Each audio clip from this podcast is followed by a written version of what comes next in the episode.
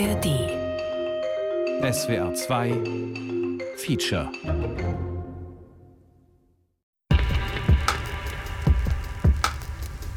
Es kommen auch schon mal so Gedanken, so wie Suizid auch mal so jemanden durch den Kopf, so, weißt du, so, wenn, wenn du überlegst, so 25 Jahre, alles lief reibungslos, auf einmal kannst du deine Miete nicht zahlen.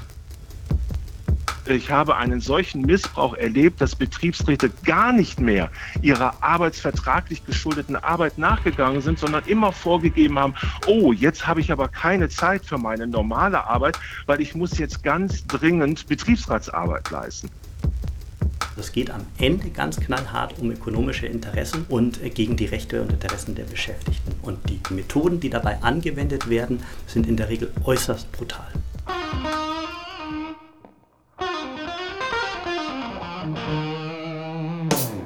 Gemobbt, gekündigt, abgefunden. Wie Unternehmen gegen Betriebsräte vorgehen. Ein Feature von Sebastian Friedrich und Nina Scholz. Bei Union Busting, das heißt Gewerkschaftszerstörung, denken viele an die USA. Aber auch in Deutschland ist das immer wieder Thema und meistens sind Betriebsräte betroffen. Welche Anzeichen gibt es für Union Busting? Wie und warum wollen Arbeitgeber Betriebsräte loswerden? Und was macht das mit den Betroffenen?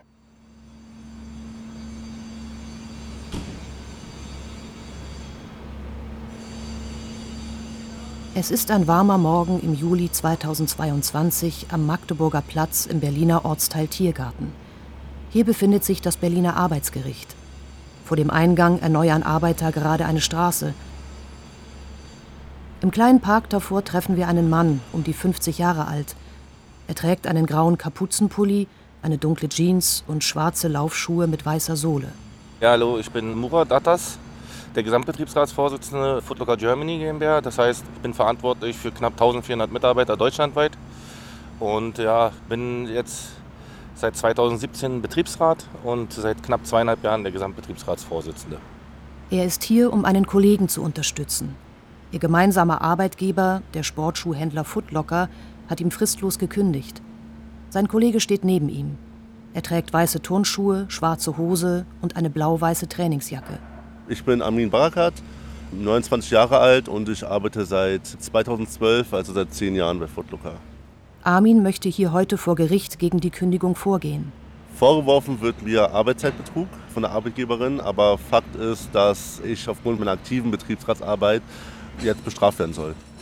Armin wirft Footlocker vor, dass man ihm gekündigt habe, weil er sich als Betriebsrat in den vergangenen Jahren für die Belange der Belegschaft eingesetzt hat. Armin war bis vor kurzem Mitglied des Betriebsrats. Als solcher hatte er wie alle Betriebsräte in Deutschland einen besonderen Kündigungsschutz. Seit März 2022 ist er kein ordentliches Mitglied des Betriebsrats mehr. Wenige Wochen später hatte er die Kündigung im Briefkasten. Murat zündet sich eine Zigarette an. Auch er glaubt, dass Armins Kündigung mit dessen Engagement im Betriebsrat zusammenhängt.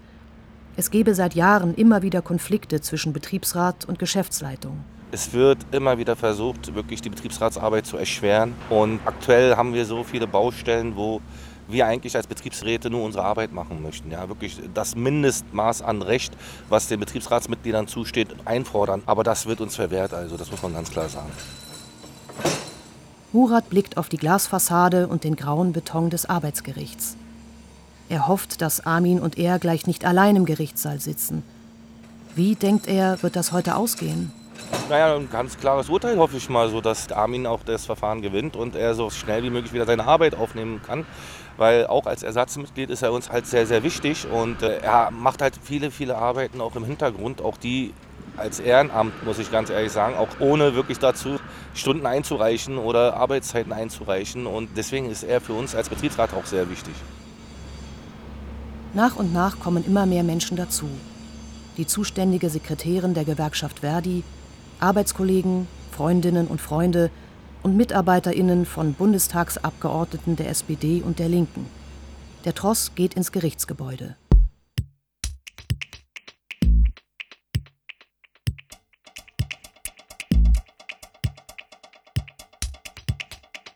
Berliner Arbeitsgericht, 15. Juli 2022.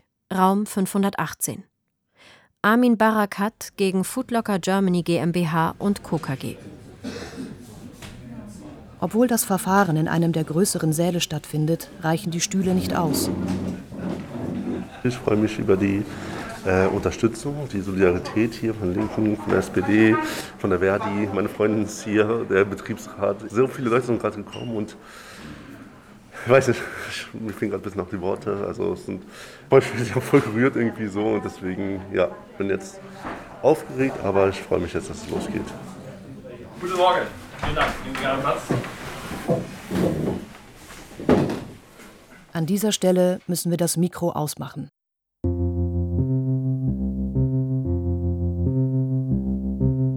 Die Anhörung dauert etwa eine halbe Stunde. Footlocker wirft Armin vor, zu viele Stunden für Betriebsratsarbeit aufgeschrieben zu haben. Footlockers Anwalt versucht zu erläutern, wie viele Minuten man braucht, um Stimmen einer Betriebsratswahl zu zählen. Aber um die Sache geht es heute gar nicht. Entschieden wird heute nur über den Eilantrag auf sofortige Wiedereinstellung, den Armin gestellt hat, denn arbeitsrechtliche Verfahren dauern oft mehrere Monate. Die Entscheidung will der Richter erst am Nachmittag verkünden.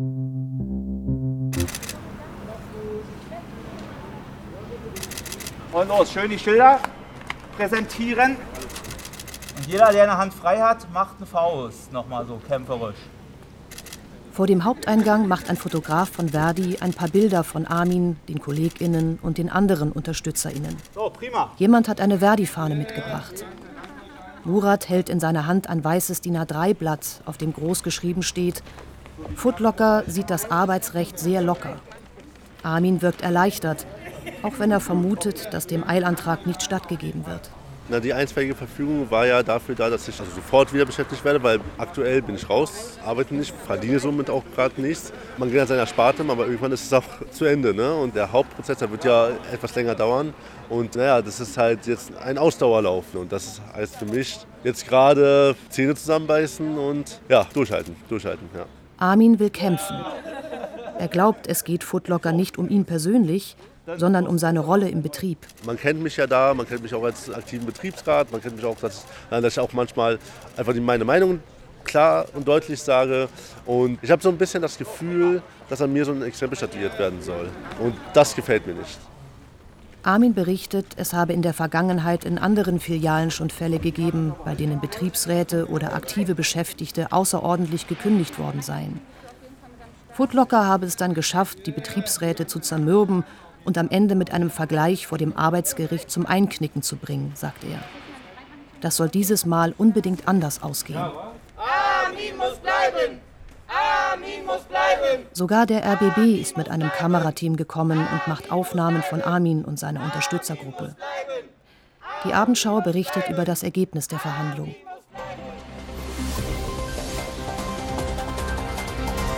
Kurz vorm Wochenende erfahren Sie bei uns noch mal alles Wichtige aus Berlin. Schön, dass Sie mit dabei sind. Herzlich willkommen zur Abendschau. Bleiben!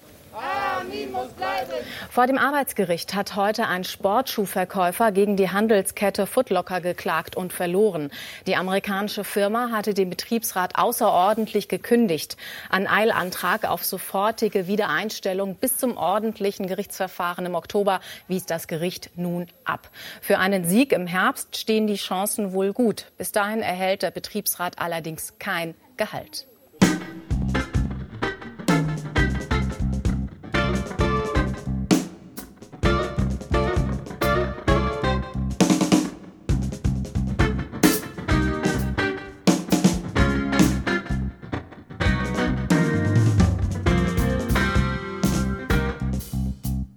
Das, was Murat und Armin Foodlocker vorwerfen, ist Unionbusting. Was das genau ist, weiß ein Mann, der in einem Büro in Frankfurt am Main sitzt. Mein Name ist Friedrich Bossert. Ich arbeite bei der IG Metall in der Vorstandsverwaltung. Wir treffen ihn im sogenannten Roten Turm, der Zentrale der IG Metall. Friedrich Bossert arbeitet seit 2015 beim IG Metall Vorstand. Seit 2019 gehört er der Taskforce Unionbusting an – Unionbusting kommt aus dem Englischen und heißt übersetzt so viel wie Gewerkschaftszerstörung Und nun haben wir jetzt in Deutschland ein besonderes System der Interessenvertretung. Das heißt, Beschäftigte können in den Betrieben und sollen in den Betrieben ihre Vertretungen wählen, die Betriebsräte und Rätinnen. Und deswegen richtet sich in der Regel Union Busting in Deutschland nicht nur gegen die Gewerkschaft, sondern auch gegen die Mitbestimmung als solche, gegen den Betriebsrat. Eine Form von Union Busting sei auch die Einsetzung sogenannter gelber Betriebsräte, die dann im Betriebsrat die Interessen der Arbeitgeber vertreten. Ziel von Union Busting sei, dass die Beschäftigten nicht mehr in der Lage sind, ihre Mitbestimmungsrechte wahrzunehmen und sich für gute Arbeitsbedingungen einzusetzen. Also es geht am Ende ganz knallhart um ökonomische Interessen und gegen die Rechte und Interessen der Beschäftigten. Und die Methoden, und das ist schon etwas Besonderes am Union Busting, die Methoden, die dabei angewendet werden, sind in der Regel äußerst brutal. Brisant werde das Ganze auch dadurch, dass die Zahl der Betriebsräte in Deutschland kontinuierlich sinke, es also immer weniger Mitbestimmung am Arbeitsplatz gebe.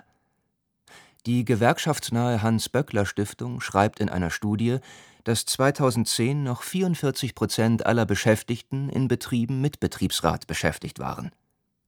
Dies galt im Jahr 2022 nur noch für 39 Prozent in Westdeutschland und sogar nur noch für 34 Prozent der Betriebe in Ostdeutschland.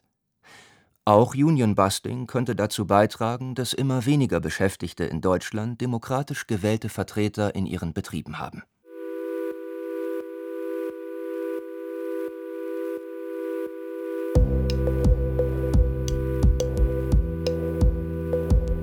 Murat fängt schon lange vor Armin bei Footlocker an zu arbeiten, und zwar in den 1990er Jahren.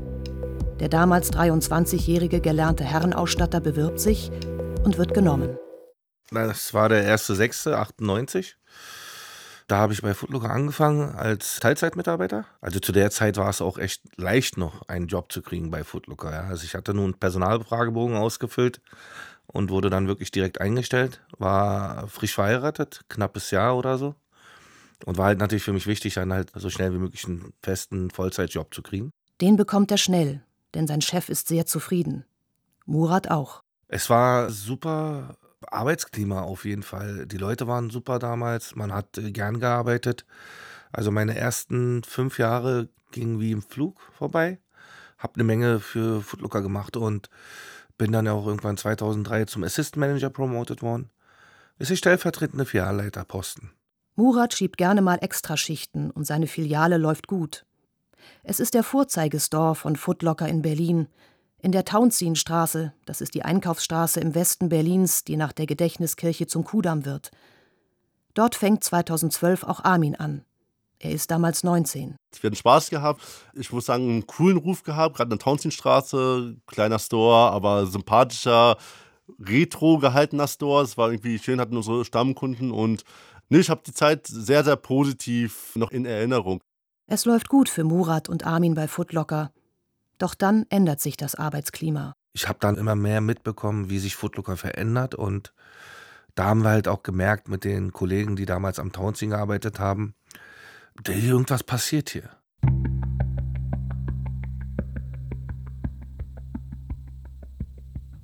Im Mai 2013 schluckt Footlocker die Laufschuhkette Runners Point.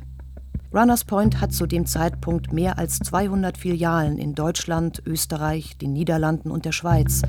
Footlocker weltweit mehr als 3000 Filialen. Die Fusion sorgt später für Unruhe. Die Verträge der Runners Point Beschäftigten und der Footlocker Beschäftigten sollen angeglichen werden. Footlocker Beschäftigte befürchten, dass das für sie eine Verschlechterung bedeuten könnte. Das ist der Auslöser. Die Beschäftigten im Store in der Townsendstraße gründen 2016 den ersten Betriebsrat von Footlocker in Deutschland. Murat ist da am Anfang noch nicht mit dabei. Er arbeitet damals in einem anderen Store, hält aber Kontakt zu den KollegInnen in der Townsendstraße, zum Beispiel zu Armin. Sie wollen, dass auch Murat aktiv wird. Die haben halt auch nicht locker gelassen. Also die haben wirklich immer wieder gesagt, ey komm, wir brauchen dich, weil die wussten genau, was ich auch für ein Typ Mensch bin und wie ich auch dann die Leute motivieren kann und dann halt auch Leute mitreißen kann.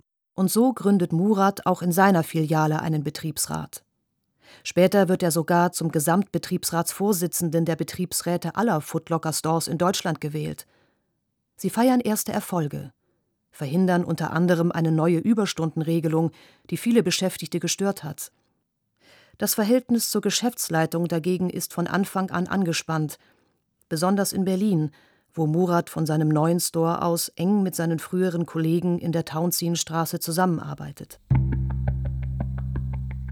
So richtig Fahrt nimmt die Auseinandersetzung zwischen Footlocker und dem Betriebsrat im Jahr 2020 auf. Die Corona-Pandemie und die verordneten Schließungen belasten alle. Der Streit entzündet sich dann aber an einer vermeintlichen Kleinigkeit. Es geht um die Mitarbeitertoilette im Store in der Townsendstraße, wo Armin arbeitet. Lange Zeit mussten die Mitarbeiter die Toilette selbst putzen, bis der Betriebsrat gegenüber Footlocker durchsetzte, dass das eine externe Reinigungskraft macht. Doch die kommt im Herbst 2020 auf einmal nicht mehr, erinnert sich Armin. Und daraufhin haben wir dann mal nachgefragt, dann hieß es, ja, die gibt es halt nicht mehr und wir haben jetzt noch keine neue gefunden. Wo sie, naja, das ist aber mitbestimmungspflichtig, ihr müsst ja mit uns das absprechen, und damit wir halt im Boot sind. Die Belegschaft muss doch da irgendwie auch Bescheid wissen. Footlocker sagt zum Betriebsrat, man werde sich darum kümmern und ein Inserat bei eBay einstellen. Den Beschäftigten und dem Betriebsrat geht das viel zu langsam.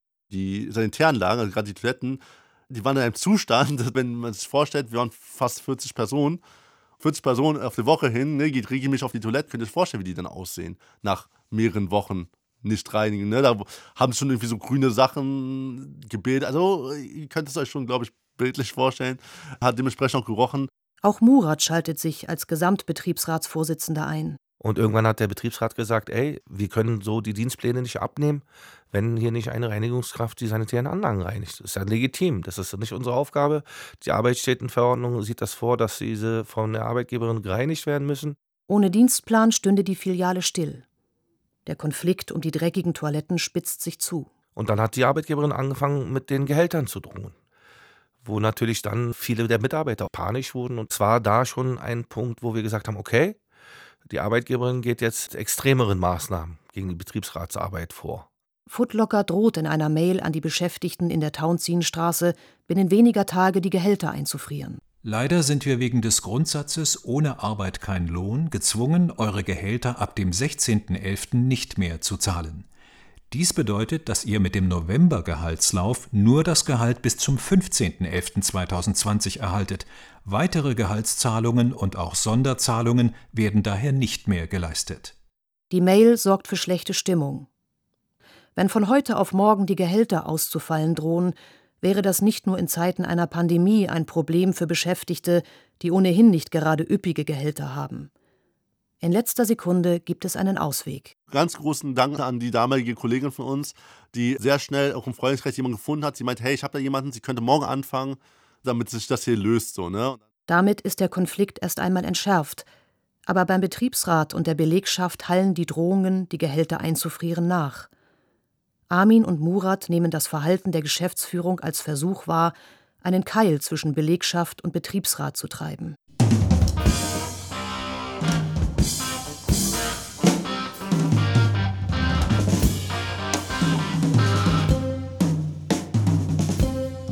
Alles, was wir wissen und alle Zahlen und alle Untersuchungen, die es dazu gibt, deuten darauf hin, dass es tatsächlich keine Einzelfälle sind, die wir da kennen, sondern dass es ein Phänomen ist, das sich mittlerweile über alle Branchen und alle Regionen auch immer wieder feststellen lässt. Auch wenn offizielle Angaben fehlen, gibt es aussagekräftige Zahlen.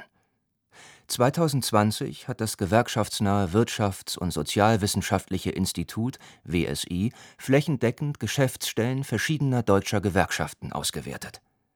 Dort heißt es sehr direkte und konfrontative Maßnahmen wie die Kündigung von Betriebsratskandidaten erwiesen sich als weit verbreitet. Betriebliche Strukturveränderungen als Maßnahme gegen eine Betriebsratswahl kommen zwar vergleichsweise selten vor, dennoch ist bemerkenswert, dass Arbeitgeber selbst vor einer gezielten Reorganisation oder Aufspaltung des Betriebs oder gar der Schließung bzw. der Verlagerung des Betriebs nicht zurückschrecken. 172 Geschäftsstellen haben dem WSI auf ihre Fragen geantwortet. 84 Arbeitgeber hätten laut der Studie ihren Betriebsräten gekündigt. Sollte das Motiv für die Kündigungen tatsächlich die jeweilige Betriebsratsarbeit gewesen sein, so hätten sich die Arbeitgeber eigentlich strafbar gemacht.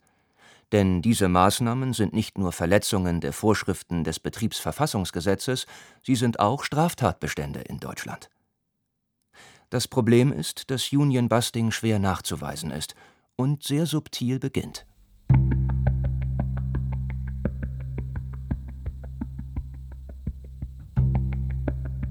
Bei Murat und Armin eskaliert es im April 2021.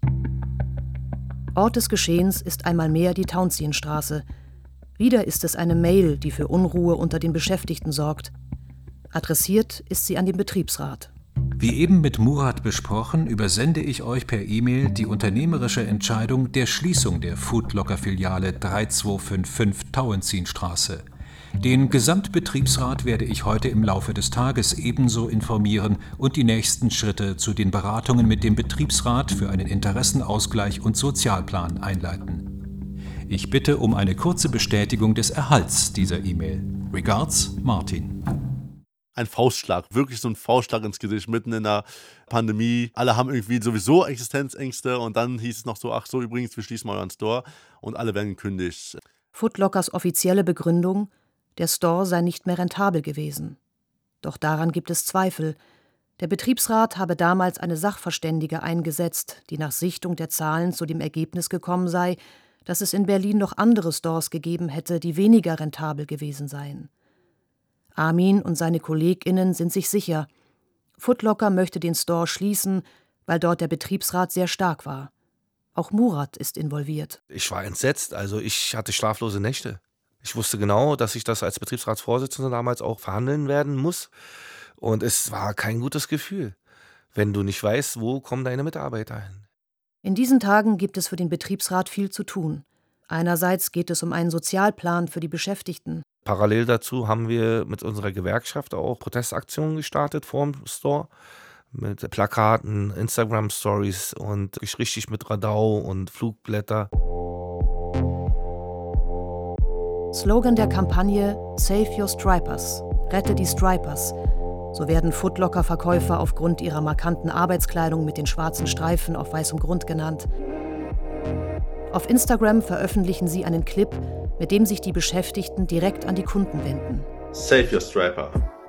Save your stripers. Save your stripers. Save your stripers. Save your stripers. Save your striper. Save your stripers. Save your striper. Save your striper. Armin und seine KollegInnen veröffentlichen auch ein Video einer Kundgebung vor dem geschlossenen Store. Zu sehen sind Verdi-Fahnen, ein paar Dutzend Leute mit Masken und am Mikro Armin. Wie kann es sein, dass ausgerechnet der Store, in dem der erste Betriebsrat Berlins gegründet wurde, der für seine Mindestrechte kämpfte und Nein zu unfairen Arbeitsverhältnissen und Nein zu Rassismus sagte, heute geschlossen hat und alle Kolleginnen und Kollegen wörtlich vor die Tür gesetzt wurden. Wir sind mehr als nur eine Personalnummer. Es sind Gesichter, Menschen und Individuen, die alle Footlocker so erfolgreich gemacht haben und weiterhin so erfolgreich machen. Wir sind Footlocker. Save our stripers. Dankeschön. Es hilft aber nichts. Der Store in der Townsienstraße 18a bleibt dicht. Das war ein Zeichen für die Betriebsräte in Deutschland, beziehungsweise in Berlin, mit welchen Mitteln Footlooker gegen Betriebsräte vorgeht. Mit allen Mitteln, mit allen Kosten und es war denen einfach egal. Das war ein starker Betriebsrat, den wollten sie loswerden und das hatten sie dann zu der Zeit geschafft. Was sagt Footlocker dazu? Wir haben das Unternehmen mehrfach um ein Interview gebeten und detailliert mit den Vorwürfen von Armin und Murat konfrontiert. Aber das Unternehmen war zu keiner Stellungnahme bereit.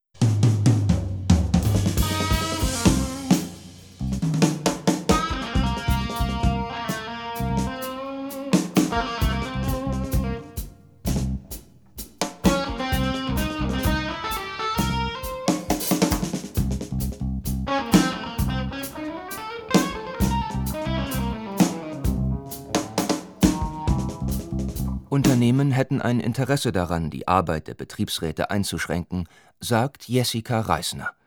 Sie hat die Initiative Aktion gegen Arbeitsunrecht mitgegründet.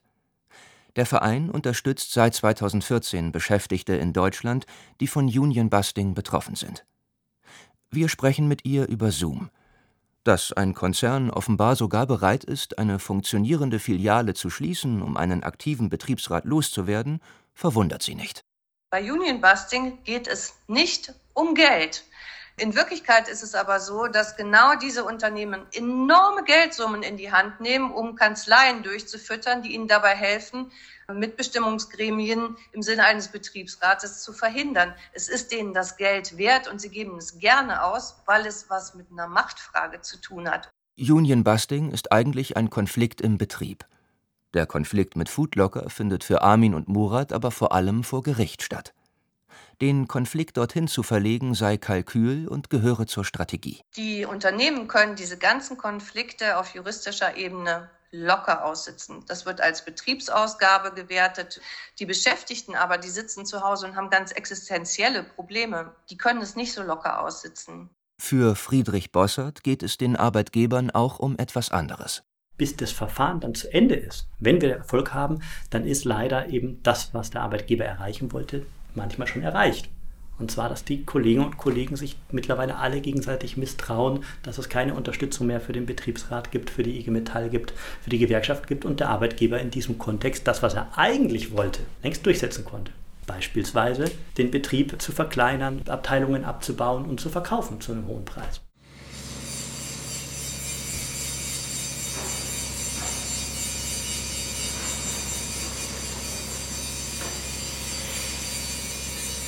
Magdeburger Platz, das Berliner Arbeitsgericht. Es ist inzwischen Oktober 2022. Heute ist Armins Hauptverhandlung. Vor drei Monaten wurde hier Armins Eilantrag abgewiesen. Der Richter hatte aber durchblicken lassen, dass seine Chancen in der Hauptverhandlung nicht schlecht stünden. Eigentlich gäbe es also Grund zum Optimismus, aber die letzten Monate haben Spuren bei Armin hinterlassen. Ich möchte, dass sich was verändert. Ich möchte, dass ein Zeichen auch gesetzt wird und ich möchte einfach Recht bekommen. Und auf der anderen Seite denke ich mir, naja, und also ich merke, wie es auch an meine Substanz geht, wie viel Stress es ist, wie viel, ja, wie es einen einfach müde macht und fertig macht. Und das ist, vielleicht sollte man dann irgendwann sagen, ja, es reicht jetzt einfach.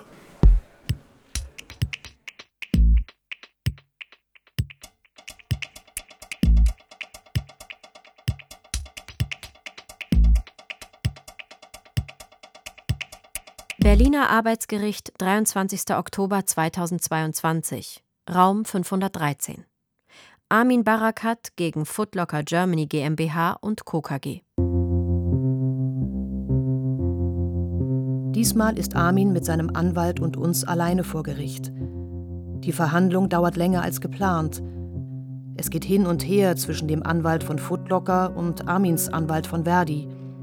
Armin selbst sagt, wie unglücklich er darüber sei, dass man sich hier nun vor Gerichten streiten müsse, was er zu welcher Uhrzeit an welchem Tag genau gemacht habe, dass man alles hätte doch klären können. Seine Stimme wird brüchig. Der Richter hört genau zu und fragt nach. In Richtung Footlocker sagt er mit strenger Stimme, es sei Aufgabe des Arbeitgebers, die Arbeitszeit zu erfassen und lässt durchblicken, dass Footlocker bei einem Urteil Armins Kündigung wohl wieder zurücknehmen müsste. Und dann fragt der Richter, ob denn auch ein Vergleich möglich wäre. Als der Richter im Verfahren um den Eilantrag drei Monate vorher diese Frage gestellt hatte, lehnte Armin noch entschieden ab. Heute sieht er das anders. Angebote werden ausgetauscht. Beide Seiten fangen an zu rechnen. Die Sitzung wird mehrfach unterbrochen. Armin und sein Anwalt beraten sich. Am Ende steht ein Vergleich. Das war so ein Hin und Her und du hast ja auch gefragt, ob ich mir das Vergleich vorstellen könnte. Und ich war ja dann noch zwiegespalten, aber wenn man wirklich davor sitzt und dann kommen die Emotionen, die Rationalität sind komplett weg. Aber dann ja, hat es sich im Endeffekt auch richtig angefühlt, jetzt zu sagen, okay, einen Schlussstrich zu ziehen, Vergleich und, und ein Ende einfach jetzt zu haben. Das ist das, was mich jetzt gerade erleichtert.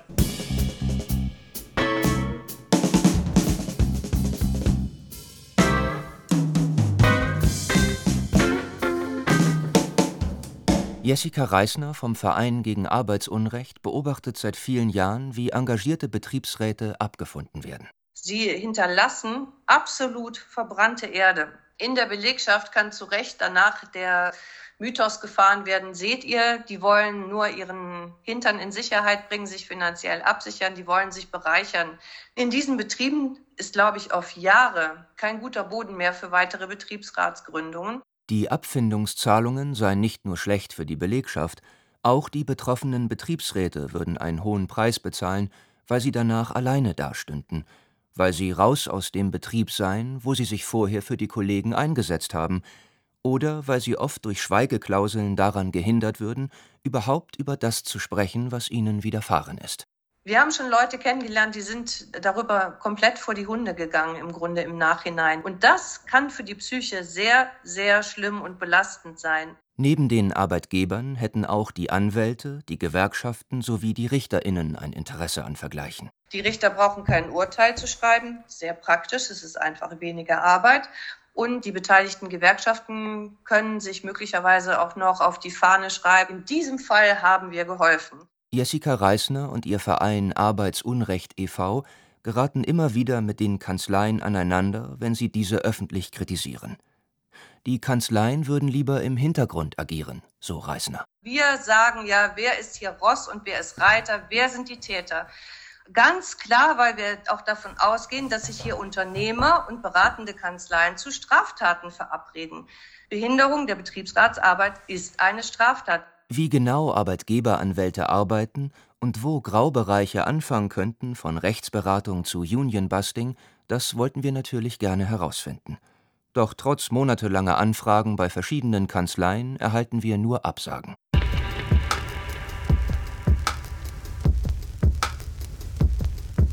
Inzwischen befindet sich auch Murat in einem Rechtsstreit mit Footlocker. Ein paar Wochen vor der Gerichtsverhandlung von Armin kommt heraus, dass Footlocker versucht, auch ihn loszuwerden. Auch hier der Vorwurf Arbeitszeitbetrug, wie bei Armin. Footlocker wirft Murat vor, seine Arbeitszeiten würden nicht stimmen. Da Murat noch Betriebsrat ist und der Betriebsrat der Kündigung von Murat nicht zustimmt, klagt Footlocker vor dem Arbeitsgericht. Kündigungsersetzungsverfahren nennt sich das. Im Schriftsatz an das Gericht listet Footlocker haargenau auf, warum ihrer Ansicht nach Murats Arbeitszeit nicht stimmen kann. Zum Beispiel am 3. Mai. Angaben des Beteiligten. 7,5 Stunden Mails bearbeitet, Telefonate geführt, belesen von Themen zur Wahlbegleitung, Büro Ablagen sortiert, Vorbereitung Betriebsratssitzung. Kommentar es bleibt zunächst in zeitlicher Hinsicht unklar, wie diese wenigen Standardaufgaben beachtliche 7,5 Stunden gedauert haben sollen. Footlooker versucht halt uns immer dahin zu drängen, dass wir wirklich wenig Betriebsratsarbeit machen, aber diese Zeiten brauchst du einfach. Ja, also du kannst nicht eine Betriebsratswahl schnell tak, tak, tak, durchziehen. Ja, da musst du gewisse E-Mails verfassen, musst gewisse E-Mails verschicken, dann willst du dich mit dem Gremium nochmal bequatschen. Also es war wirklich eine Menge zu tun. Nicht nur an den Zeitangaben stört sich Footlocker. In der Antragsschrift an das Gericht heißt es, Murat hätte als Betriebsrat seines Stores eigentlich nur knapp vier Stunden pro Woche Betriebsratsarbeit verrichten dürfen. Allerdings, Murat war zu diesem Zeitpunkt nicht nur Betriebsrat, sondern er war auch Gesamtbetriebsratsvorsitzender eines Unternehmens, das mehr als 1000 Beschäftigte in Deutschland hat.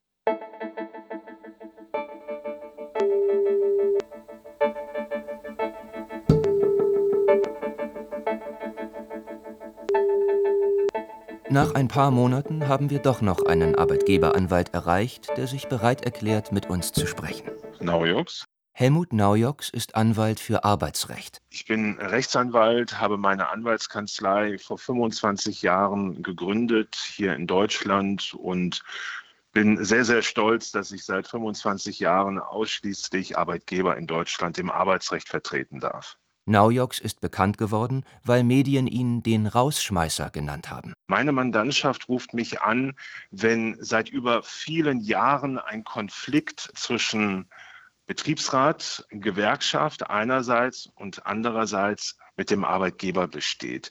Es geht in der Regel immer um sehr heftige Fälle, es geht um Machtmissbrauch und hier trete ich für die Position des Arbeitgebers ein. Seit vielen Jahren gibt es Vorwürfe gegen ihn, dass er von den Arbeitgebern gerufen würde, um gezielt Betriebsratsarbeit zu verhindern.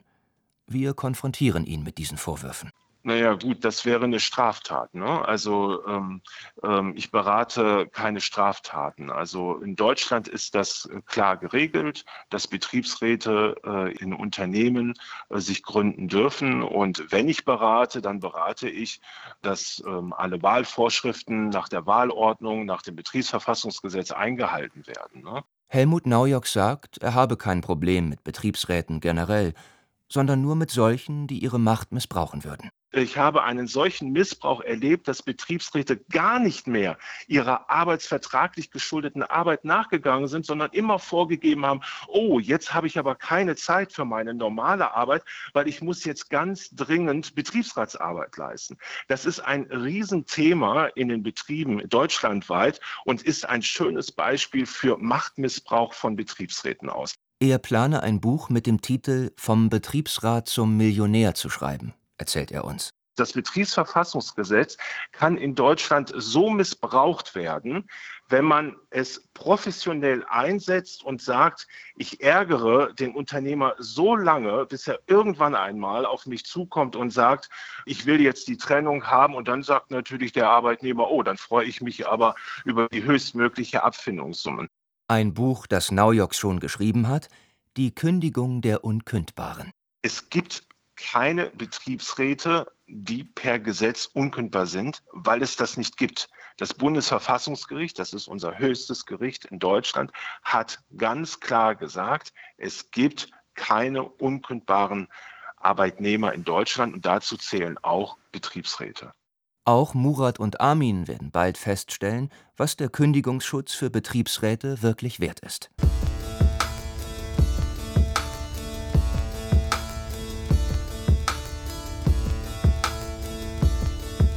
Es ist inzwischen Dezember 2022. Der Murat, der uns gegenüber sitzt, ist ein anderer als der vom Sommer. Es geht schon einen an die Substanz. Also du bist total unmotiviert. Also ich bin ja sonst immer regelmäßig gejoggt auch. Aber mittlerweile schaffe ich nicht mal manchmal wirklich alle paar Tage dusche ich nur noch, weil machst ja nichts, bewegst dich ja kaum, weißt du. Normalen Sachen fallen mich schon schwer, die Wohnung sauber machen oder sonstige Sachen. Das ist ja so ein schleichendes Verfahren, so sage ich mal. Es zieht sich so langsam hin, so. Und ich sag mal so, wenn ich nicht mit meiner Psychotherapeutin reden würde, glaube ich, würde mich das noch viel mehr runterziehen. Nicht nur das Gerichtsverfahren, über das Footlocker Murat kündigen will, macht ihm zu schaffen. Footlocker hat ihm auch einen Teil seines Gehalts nicht gezahlt. Mehr als 4000 Euro. Ich bin froh, dass ich meine Familie und Freunde habe, die mich dann finanziell auch unterstützt haben. Trotzdem konnte ich, wie gesagt, meinen Kredit nicht zahlen. Meine Schufa ist schlechter geworden, so gesundheitlich gesehen. Nervliche Belastung, mein Auge zuckt nonstop. Magengeschwür hatte ich gehabt, schlaflose Nächte ist an der Tagesordnung. Also ich kann vor morgens drei, vier Uhr nicht schlafen. Rechnungen, die nicht gezahlt werden können. Sorgen, ob er Geld für die Wohnung auftreiben kann, in der Murat lebt, gemeinsam mit seinem Sohn es ist für mich halt sehr schwer, so auch wenn du dann noch ein eigenes Kind hast, was jetzt seine Ausbildung macht und willst ja auch ein Vorbild sein so und die Vorbildfunktion fehlt und kommen auch schon mal so Gedanken so wie Suizid auch mal so jemandem durch den Kopf. Wenn du überlegst, so 25 Jahre, alles lief reibungslos und auf einmal kannst du deine Miete nicht zahlen. Ja. Bis zur Gerichtsverhandlung sind es noch zwei Monate. Vier sind bereits vergangen, seitdem Footlocker versucht, Murat zu kündigen. Das Warten einfach, das zermürbt ja ein. Du wartest, bis deine Verhandlung da ist. Und du denkst ja auch immer wieder darüber nach, ey, was ist denn, wenn du diese Verhandlung verlierst? Ja, dieser Gedanke ist ja auch da. Wo mal ich, wie gesagt, schon genug Unterhaltungen geführt habe mit Richtern oder auch mit Anwälten, die gesagt haben, nee, damit kommen sie nicht durch. Aber diese Angst einfach, mit der du leben musst, ja, die ganze Zeit. Murat versucht trotzdem weiterzukämpfen. Auch deshalb hat er einen Strafantrag gestellt. Die Behinderung und Störung der Betriebsratstätigkeit ist nach 119 des Betriebsverfassungsgesetzes eine Straftat. Nun müssen sich Staatsanwälte mit dem Thema befassen. Es geht ja auch darum, dass einfach mal recherchiert wird, mal ein paar Befragungen stattfinden. Und die Leute sollen einfach mal merken, auch dass da irgendwas passiert. Also, dass sie nicht einfach so machen und tun können, weil es gibt ja keine Rechtsgrundlage, dass sie das Gehalt einbehalten haben. So ist Murat gleich an mehreren gerichtlichen Auseinandersetzungen mit Footlocker beteiligt, an der Kündigungsklage gegen ihn am Strafantrag, den Murat als Betriebsrat gegen Leute der Geschäftsführung gestellt hat, und an der Klage auf Auszahlung des fehlenden Gehalts. Friedrich Bossert meint, dieser Druck auf die einzelnen Betriebsräte, der ihren Zusammenbruch herbeiführen soll, sei nicht nur ein Nebeneffekt, sondern eben das eigentliche Ziel von Unionbusting. Das Perverse, und das muss man wirklich auch so klar benennen, das Skandalöse am Unionbusting ist, dass das nicht nur in Kauf genommen wird. Es wäre ja schon schlimm genug, sondern das wird mutwillig herbeigeführt. Wenn diese Skrupellosigkeit, die dahinter ist, die ist tatsächlich die, wenn wir es schaffen, dass wir dieser Betriebsratsvorsitzende das Leben so zum Hölle machen, dass die ihre Familie verliert und dann anschließend psychisch zusammenbricht, dann wird die Fähigkeit der Belegschaft, ihre Interessen durchzusetzen in dem Betrieb auch zusammenbrechen.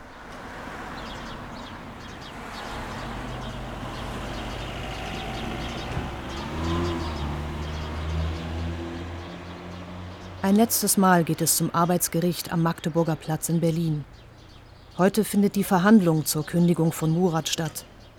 Es ist Februar 2023. Seit dem ersten Termin im Juli 2022, als er noch hier war, um seinen Kollegen Armin zu unterstützen, sind sieben Monate vergangen.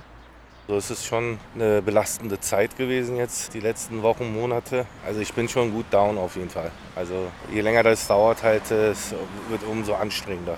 Und da kann man halt auch machen, was man will. Man kommt halt aus diesem Höllenloch einfach nicht raus. Murat raucht noch eine Zigarette.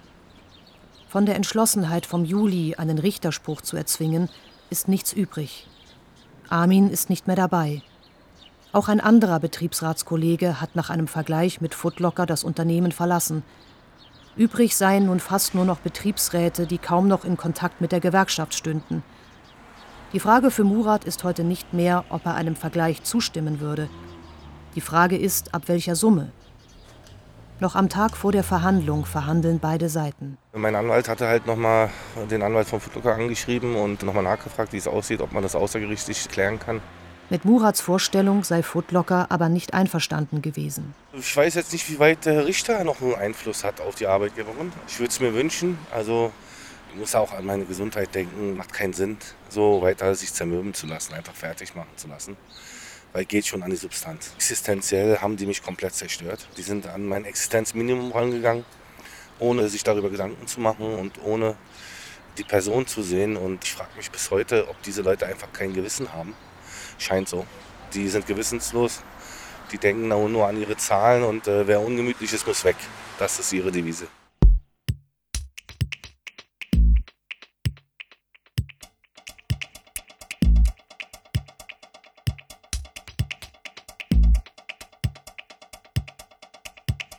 Berliner Arbeitsgericht, 21. Februar 2023, Sitzungssaal 209.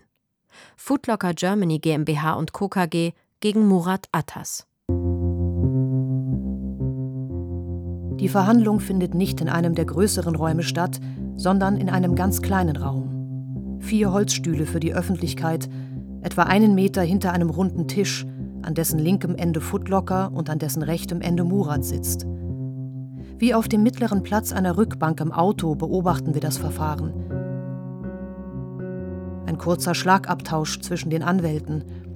Und dann die Frage des Richters nach einem Vergleich. Footlocker könnte sich einen vorstellen. Murat zögert, nickt dann aber auch. Nur über die Höhe gibt es keine Einigung. Der Richter appelliert an beide Seiten. Die Verhandlung wird unterbrochen. Murat berät sich mit seinem Anwalt. Der Footlocker-Anwalt meint, er müsste noch mal telefonieren. Das Budget sei ausverhandelt. Noch eine Unterbrechung, bevor es weitergeht. Ein langes Schweigen und dann die Einigung. Ein Monatsgehalt für jedes Jahr seiner Betriebszugehörigkeit mal 1,3. Damit sind auch die ausstehenden Gehaltszahlungen abgegolten. 1,3 ist ein vergleichsweise hoher Faktor bei solchen Einigungen. Das passt zu unserem Eindruck im Gerichtssaal. Bei einem Richterspruch wäre Footlocker mit der Kündigung von Murat nicht durchgekommen. Offenbar war es das dem Unternehmen wert. 25 Jahre als Verkäufer bei Footlocker, davon viele Jahre als stellvertretender Filialleiter, sechs Jahre als Betriebsrat. Sie enden in einem kleinen Raum im Arbeitsgericht mit einem Gefeilsche um ein paar tausend Euro. Murats und Armins Kampf gegen ihre Kündigungen als Betriebsräte ist zu Ende. Vom Kampfgeist im Frühjahr ist im Winter nichts mehr übrig. So laufe das leider immer wieder, sagt Jessica Reisner von der Initiative gegen Arbeitsunrecht. Solange sich auf der politischen Ebene nichts ändere, hätten Betriebsräte wie Murat und Armin kaum eine Chance. Also wir brauchen das verpflichtende Register von Betriebsratswahlen und Betriebsratsgründungen. Das gibt es in Deutschland bisher nicht. Hier könnte man aber auch mal eine Systematik feststellen, wenn bestimmte Firmen da immer wieder auftauchen, dass da schon zum zweiten oder dritten Mal Betriebsratsgründungen gescheitert sind, dann wären das ja vielleicht auch wichtige Informationen für künftige Arbeitsgerichtsprozesse. Auch beim Strafrecht müsse sich etwas ändern.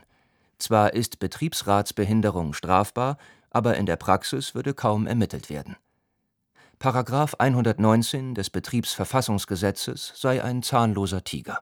Es gibt ja bislang überhaupt keine nennenswerten Verurteilungen. Dabei steht auf Behinderung der Betriebsratsarbeit immerhin bis zu einem Jahr Gefängnis.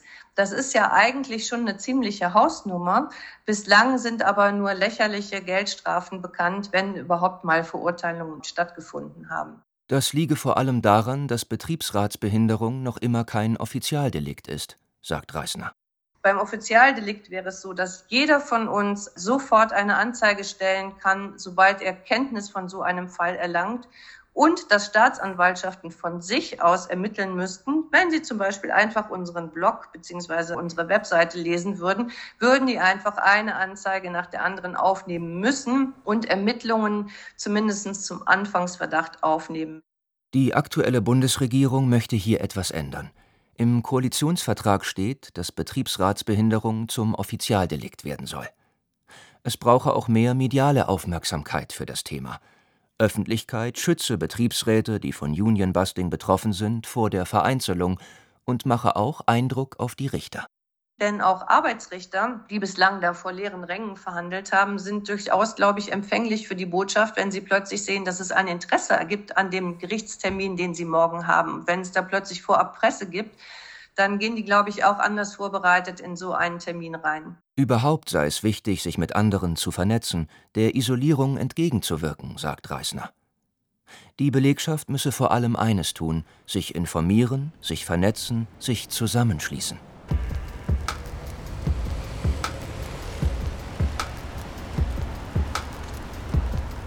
Nach der Gerichtsentscheidung fahren wir mit Murat noch einmal dorthin, wo alles angefangen hat, in den Westen Berlins, zur Tauentzienstraße, wo er auch mal gearbeitet hat, wo der Store war, in dem auch Armin Betriebsrat war, der Store, den Footlocker im Sommer 2021 dicht gemacht hat, angeblich weil er nicht mehr rentabel gewesen sei. Der geschlossene Store befand sich in der Tauentzienstraße 18a. Dort ist jetzt ein anderer Laden. Doch zwei Hauseingänge weiter, vielleicht 20 Meter, in der Tauentzienstraße 17, befindet sich nun ein neuer Footlocker Store. Dort treffen wir Armin. Darf man dich? Natürlich. Äh, am Wochenende steht aber, oder was? Armin weiß noch nicht, wie die Verhandlung ausgegangen ist. Wir stellen uns in einen Hauseingang. Ja, nee, wir konnten uns einigen auf jeden Fall. Ich Ja, bin okay. echt froh, dass das jetzt vorbei ist Das auf ist jeden Fall. ja. Ja, weil Siehst doch ein bisschen aus wie ein normaler Mensch wieder. ja, also es ist schon anstrengend gewesen, Ja. Armin. Also Bei dir war es ja richtig lang. Wie lange warst du? seit Mai, Juni letztes Jahr. Im Mai war ja eh spät. Ja, später seitdem bin ich ja nicht arbeiten. Ei, ei, ei. Ja, es ist, ist schon zermürbend so, und wenn man nicht selbst so charakterstark wäre. Ich kann es verstehen, dass die Leute alle wegbrechen oder von sich aus sagen, ich gehe lieber ohne Ja, irgendwas. ja. Es ist schon eine harte Nummer. So. Hat nicht Footlocker letztlich gewonnen? Wir haben unser Soll erfüllt, sage ich mal so. Mehr war nicht drin. Also alles andere, was wir noch gemacht hätten oder versucht hätten, würde nur noch an unsere Gesundheit gehen. Also ich merke es ja immer wieder selbst, in was für ein Loch ich gefallen bin. So. Und dann noch ein interessantes Detail. Während der ganzen Recherche haben wir uns immer gefragt, warum eigentlich Armin als erster eine Kündigung erhalten hat und nicht etwa Murat als Gesamtbetriebsratsvorsitzender. War es nur wegen seiner Betriebsratsarbeit oder ein paar ungeputzter Toiletten? Oder weil er als nicht mehr aktiver Betriebsrat leichter zu kündigen war? Beim Treffen in der Tauentzienstraße fällt Armin noch etwas ein. Es fällt ihm ein, als wir ihn fragen, ob sie sich vielleicht früher hätten vernetzen sollen. Es ist eigentlich lustig, dass du es fragst, weil gerade, wann war das jetzt vorgestern, da ist ein alten USB-Stick, wo noch dieser PowerPoint drauf war für ganz Deutschland. Weil ich hatte das eigentlich in Angriff genommen, weil ich möchte auch echt was aktiv machen und wo der große Dorn in meinem Auge, das Fotolog zur damaligen Zeit, ich glaube es waren 82 Stores oder 80 Stores hatte, also ganz Deutschland und davon waren glaube ich nur sieben mit Betriebsräten und das ist ja nichts. Armin wollte, dass sich überall bei Footlocker Betriebsräte bilden. Deshalb lud er per Rundmail alle Footlocker-Mitarbeiter in Deutschland ein zu einer Präsentation per Videokonferenz. Thema hieß, wie gründe ich einen Betriebsrat? Und es war dann die betriebsratslose Betriebe zu sensibilisieren, zu erzählen, was wir überhaupt machen, was machen ein Betriebsrat, was sind unsere Rechte, wie wählt man beim Betriebsrat, das eigentlich gar nicht so schwer ist, wie man denkt. Armin verschickte die Einladung im April 2022. Einen Monat später bekam er die Kündigung.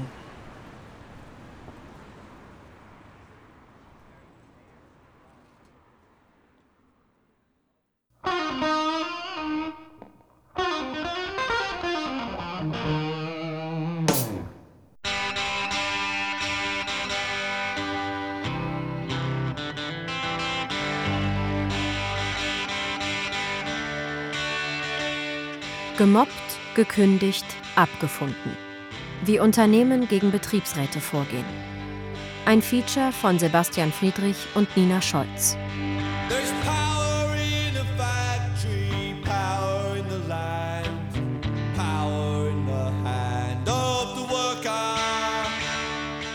Es sprachen Konstanze Becker, Timo Weißschnur, Monika Oschek und Martin Schaller. Ton und Technik Eva Pöpplein und Frank Klein. Regie Beatrix Ackers. Redaktion Wolfgang Schiller. Eine Produktion des Deutschlandfunks mit dem Südwestrundfunk 2023.